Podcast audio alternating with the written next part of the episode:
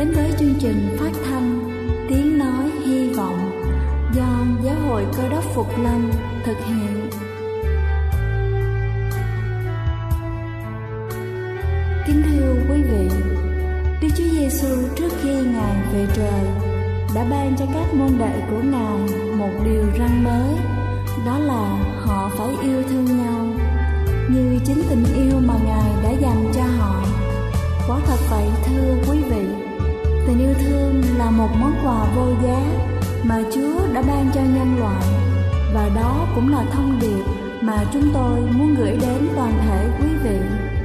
Nếu quý vị muốn tìm hiểu thêm về chương trình, về niềm tin hoặc muốn nghiên cứu về lời Chúa, xin quý vị gửi thư về chương trình phát thanh Tiếng Nói Hy Vọng, địa chỉ 224 Phan Đăng Lưu, phường 3, quận Phú Nhuận, thành phố Hồ Chí Minh hoặc gửi email cho chúng tôi theo địa chỉ tiếng nói hy vọng amos@gmail.com. Ngoài ra, quý vị cũng có thể liên lạc với bất kỳ hội thánh cơ đốc Phục Lâm tại địa phương gần nhất. Xin chân thành cảm ơn và kính mời quý vị lắng nghe chương trình hôm nay.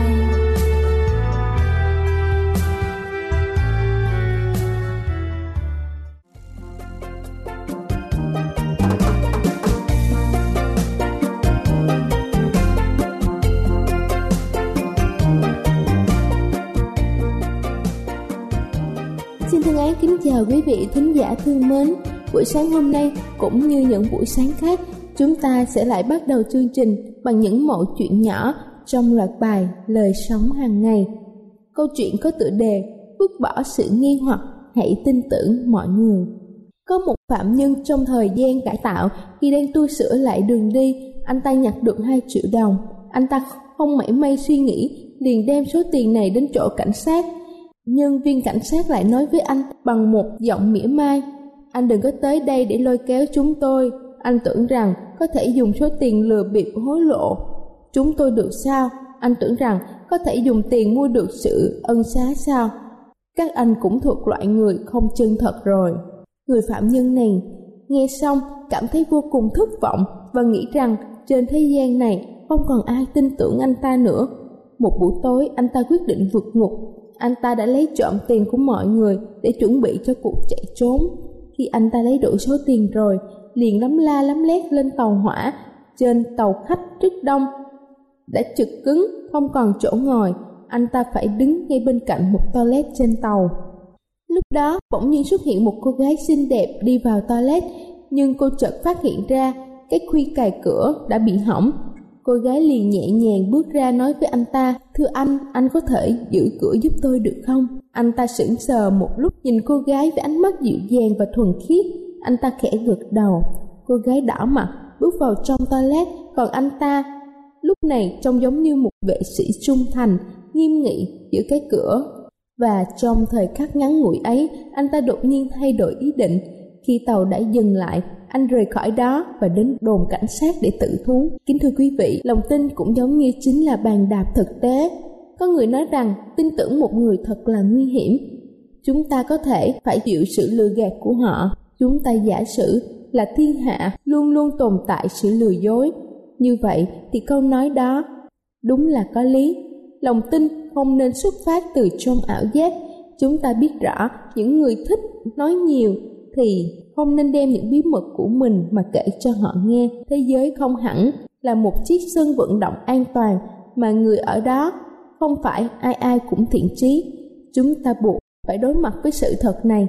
Lòng tin chân chính không phải là sự cả tin, không tin tưởng người khác thì không thể thành nghiệp lớn, cũng không thể trở thành vĩ nhân. Xin hãy ghi nhớ câu nói này. Chúng ta tin tưởng người khác thì họ mới tin tưởng chúng ta. Trung thực với chúng ta. Hãy lấy phong độ của một vĩ nhân đối với người khác, họ mới có thể biểu hiện ra cái phong độ vĩ nhân của họ đối với chúng ta. Đây là chương trình phát thanh tiếng nói hy vọng do giáo hội cơ đốc phục lâm thực hiện. Nếu quý vị muốn tìm hiểu về chương trình hay muốn nghiên cứu thêm về lời chúa xin quý vị gửi thư về chương trình phát thanh tiếng nói hy vọng địa chỉ 224 Phan Đăng Lưu, phường 3, quận Phú Nhuận, thành phố Hồ Chí Minh hoặc gửi email cho chúng tôi theo địa chỉ tiếng nói hy vọng amos@gmail.com. Ngoài ra, quý vị cũng có thể liên lạc với bất kỳ hội thánh Cơ đốc Phục Lâm tại địa phương gần nhất. Xin chân thành cảm ơn và kính mời quý vị tiếp tục lắng nghe chương trình hôm nay.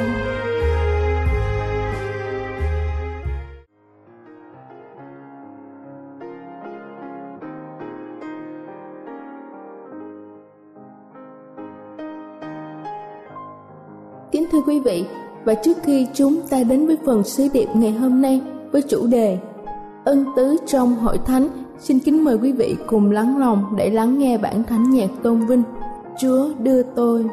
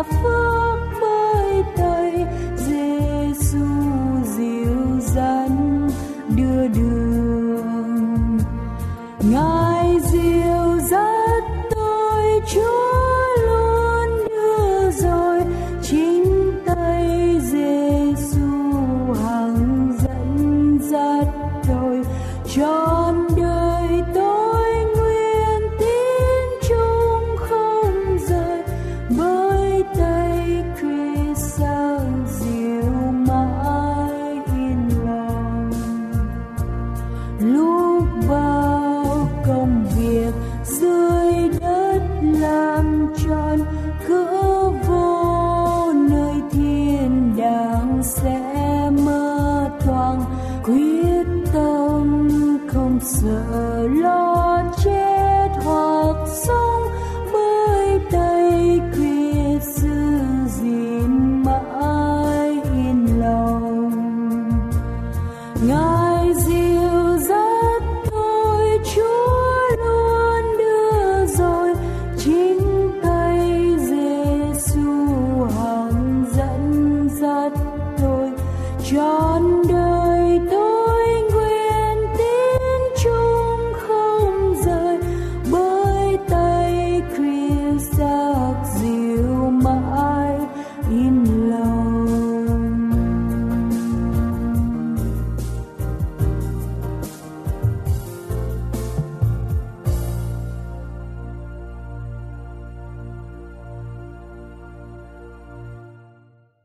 Kính thưa quý ông bà và anh chị em thương mến, có một vị giáo sư về sinh học, tay ông cầm một hạt giống nhỏ màu nâu và ông nói hết với các học sinh rằng tôi biết rõ hợp chất tạo nên hạt giống này.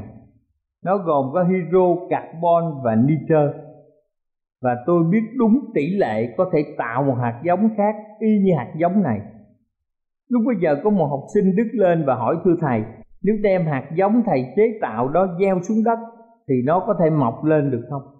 Vị giáo sư trả lời, như sau, với hạt giống của tôi, điều đó không thể được, nhưng nếu tôi đem hạt giống mà thiên nhiên ban tặng, gieo nó sẽ mọc lên thành cây, vì nó chứa đựng những nguyên tắc lạ lùng mà chúng ta gọi là nguyên tắc sinh tồn.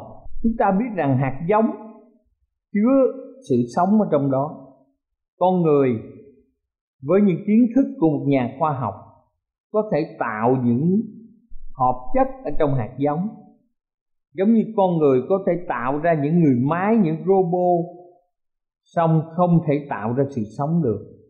Như vậy chúng ta biết rằng quyền sự sống hay là chết chỉ duy nhất ở trong tay thượng đế, tức Đức Chúa Trời mà thôi.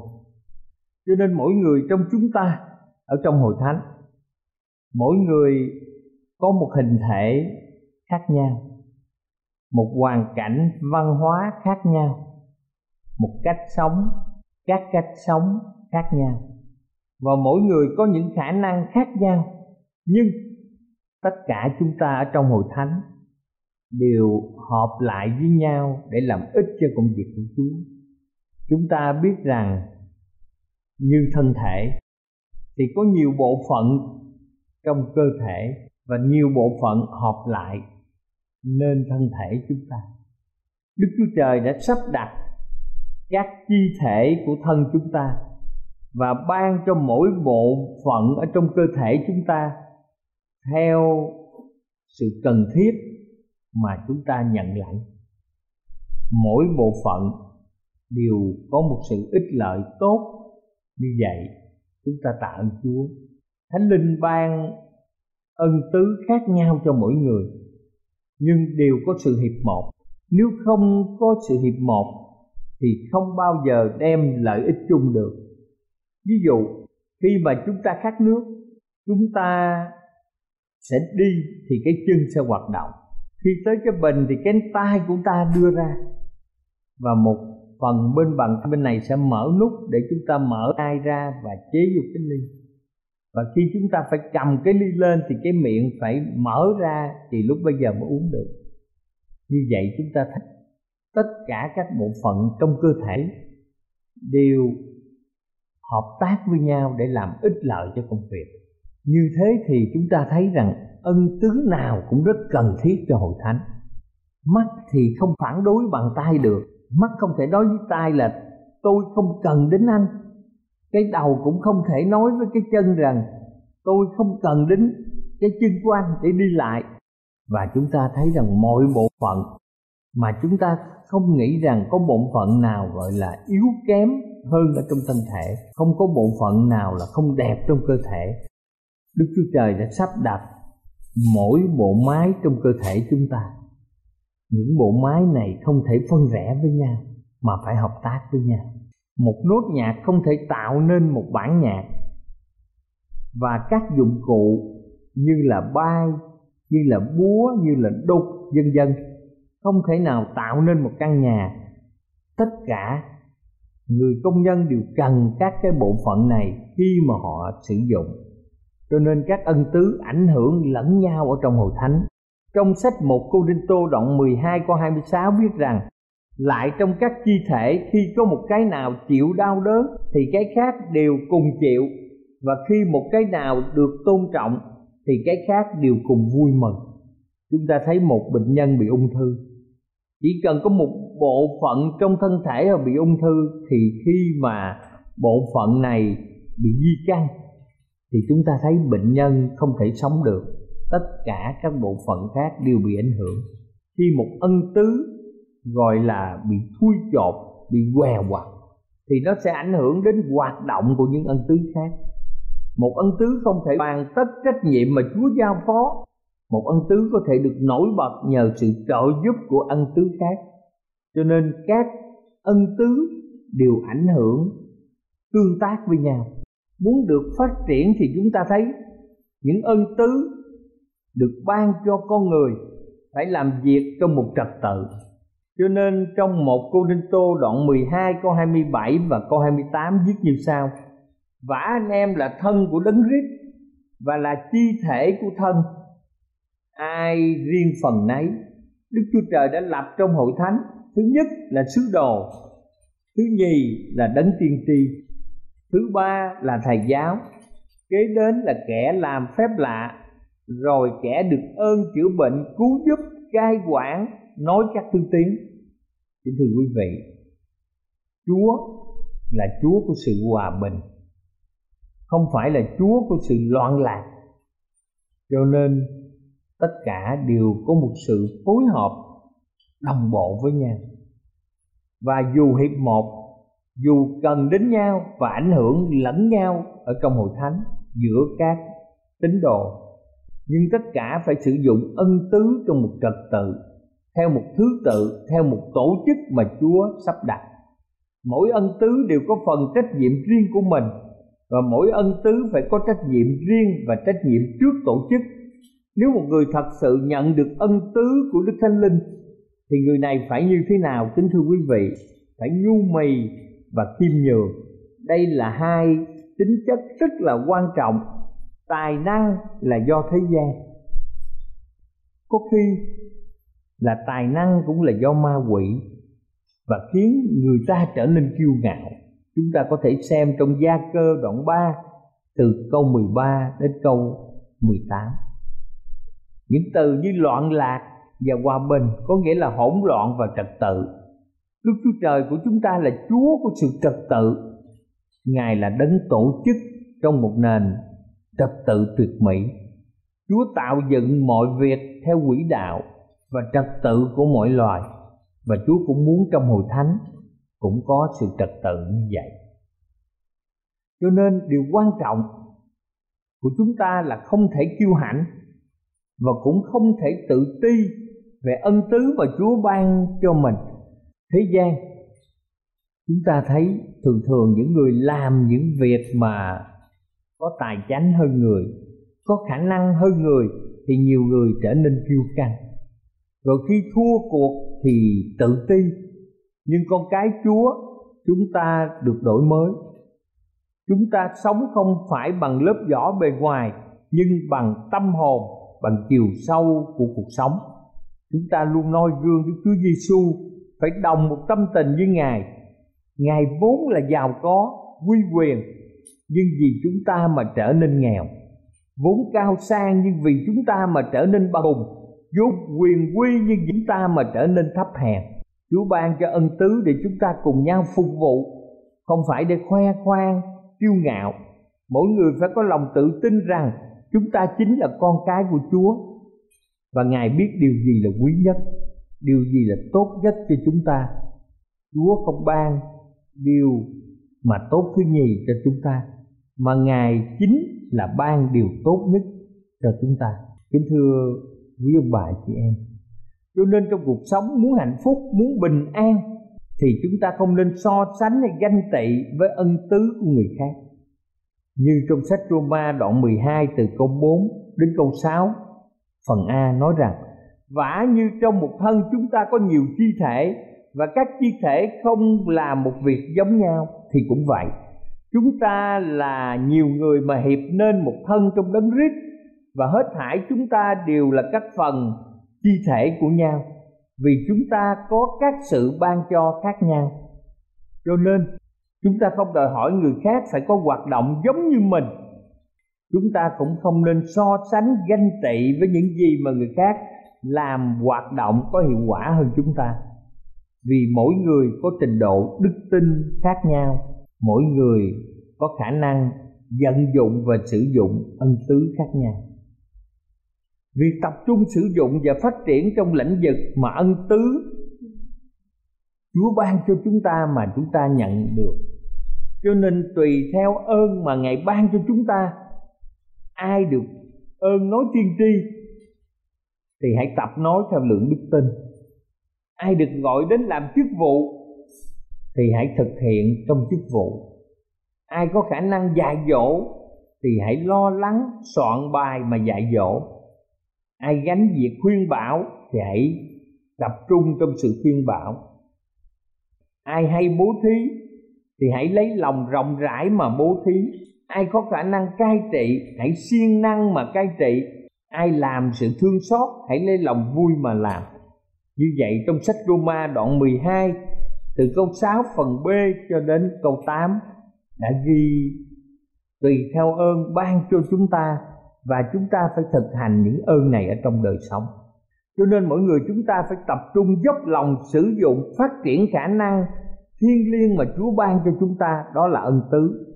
Làm như vậy là chúng ta biết ơn những gì mà Chúa yêu thương và ban cho chúng ta, cho chúng ta có khả năng để vận dụng. Thì chúng ta tận dụng khả năng của mình thì Chúa sẽ ban cho rất nhiều điều ở trong cuộc sống.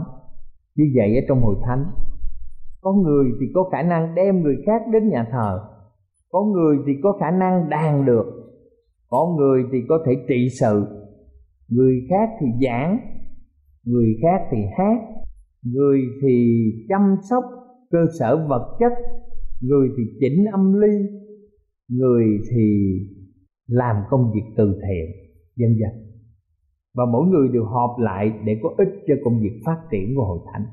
Ở trong hội thánh, chúng ta còn phải huấn luyện cho các tín hữu trưởng thành để gây dựng được hội thánh. Chúng ta thấy rằng, chúa cho người này làm sứ đồ, người kia làm tiên tri, người khác làm thầy giảng, người khác nữa thì làm mục sư, người nọ thì làm giáo sư. Để làm gì? Để các thánh đồ được trọn vẹn về công việc trong việc xây dựng thân thể của đấng cơ đốc cho đến chừng mà chúng ta hết thải điều hiệp một trong đức tin, trong sự hiểu biết con đức chúa trời, và chúng ta trở nên một bậc trưởng thành ở trong chúa. Mà kinh thánh nói là chúng ta được tầm thước vóc dạc trọn vẹn trong đấng Christ. Ngài muốn chúng ta không như trẻ con nữa, không bị dỗ dành, không bị cám dỗ, không bị thay đổi theo chiều cuốn của xã hội. Nhưng muốn cho chúng ta lấy lòng yêu thương, nói ra lời chân thật, để cho mọi việc chúng ta đều được thêm lên trong đấng làm đầu, tức là đấng Christ. Điều này được ghi trong sách Ephesos đoạn 4 từ câu 11 đến câu 15 trong sách Ephesos đoạn 4 từ câu 11 đến câu 15 và trong khi mà chúng ta nghiên cứu kinh thánh, thấy câu rằng, để cho các thánh đồ được trọn vẹn có nghĩa là gì? Có nghĩa là trang bị huấn luyện cho tín hữu ở trong hội thánh chúng ta để họ lo việc hầu việc Chúa và gây dựng hội thánh. Hội thánh là thân thể của đấng cơ đốc. Khi hầu việc Chúa, chúng ta sẽ trưởng thành và chắc chắn mọi người chúng ta sẽ vững vàng ở trong đức tin. Đức tin không được bày tỏ và việc làm. Theo thời gian thì đức tin chúng ta sẽ chết, tức là chúng ta không còn đức tin nữa tín hữu mà không được huấn luyện để tham gia gây dựng hội thánh, thì đức tin sẽ từ từ chết mất. Nếu không chết, thì cũng bị rơi vào sự cám dỗ của ma quỷ và lần lần họ sẽ từ bỏ hội thánh. Cho nên tín hữu phải tham gia vào các công việc ở trong hội thánh. Kính thưa quý vị, chúng ta phải sử dụng cái khả năng mà chúa cho chúng ta một cách vui mừng và chúng ta phải hết lòng để làm sáng danh Chúa. Ở trong một phi rơ đoạn 4 từ câu 9 đến câu 11, Kinh Thánh. Một phi rơ đoạn 4 từ câu 9 đến câu 11 viết như sau Người này người khác phải tiếp đãi nhau. Chớ có càng rằng Mỗi người trong anh em hãy lấy ơn mình đã được mà giúp lẫn nhau. Khác nào người quản lý trung tín giữ các thứ ơn của Đức Chúa Trời. Ví bằng có người giảng luận thì hãy giảng như rao lời sấm truyền của Đức Chúa Trời. Nếu có kẻ làm chức gì thì hãy làm như nhờ sức Đức Chúa Trời ban. Hầu cho Đức Chúa Trời được sáng danh trong mọi sự bởi Đức Chúa Giêsu Christ là đấng được sự vinh hiển quyền phép đời đời vô cùng. Amen. Hầu việc Chúa là một ơn phước, một niềm vui một đặc ân cho mỗi người chúng ta chúng ta chỉ là những người quản gia được chúa tin dùng và được chúa giao cho quản lý tài sản của ngài. Chúng ta như một cái ống mà dòng nước chảy ở trong đó, tràn đến mọi người. Nếu mọi người trong chúng ta biết cách hầu việc chúa và cảm thấy đó là một ơn phước, là một đại phước cho chúng ta. Còn chúng ta cảm thấy gánh nặng, chúng ta cảm thấy chán nản, chúng ta hay phàn nàn, thì hãy tự xét lấy lòng mình. Tai thì làm, còn miệng thì lầm bầm, thì làm sao mà chúa vui lòng tiếp nhận được? Làm sao mà danh chúa cả sáng ở trên thế giới này được? Kính thưa quý vị, do đó mà việc chúng ta sử dụng những ân tứ thiêng liêng ở trong đời sống để hiệp một ở trong hội thánh để mỗi người cùng dùng những ảnh hưởng chúng ta để phát triển cho hội thánh. Chúng ta làm việc trong một trật tự có tổ chức ở trong hội thánh. Chúng ta không có sự kiêu ngạo hay tự ti. Chúng ta không có sự ganh tị với những ân tứ của người khác. Và chúng ta tập trung sử dụng và phát triển những ân tứ mà Chúa ban cho cuộc đời chúng ta. Chúng ta cũng tham dự những khóa huấn luyện và ngay cả chúng ta cũng truyền đạt những kinh nghiệm ân tứ của mình cho các tín hữu khác để họ trưởng thành để cùng xây dựng hội thánh và sử dụng ân tứ một cách vui mừng để làm sáng danh Chúa. Cầu Chúa ở cùng tất cả chúng ta, ngày ban phước cho những ân tứ tuôn tràn ở trong đời sống của tất cả chúng ta.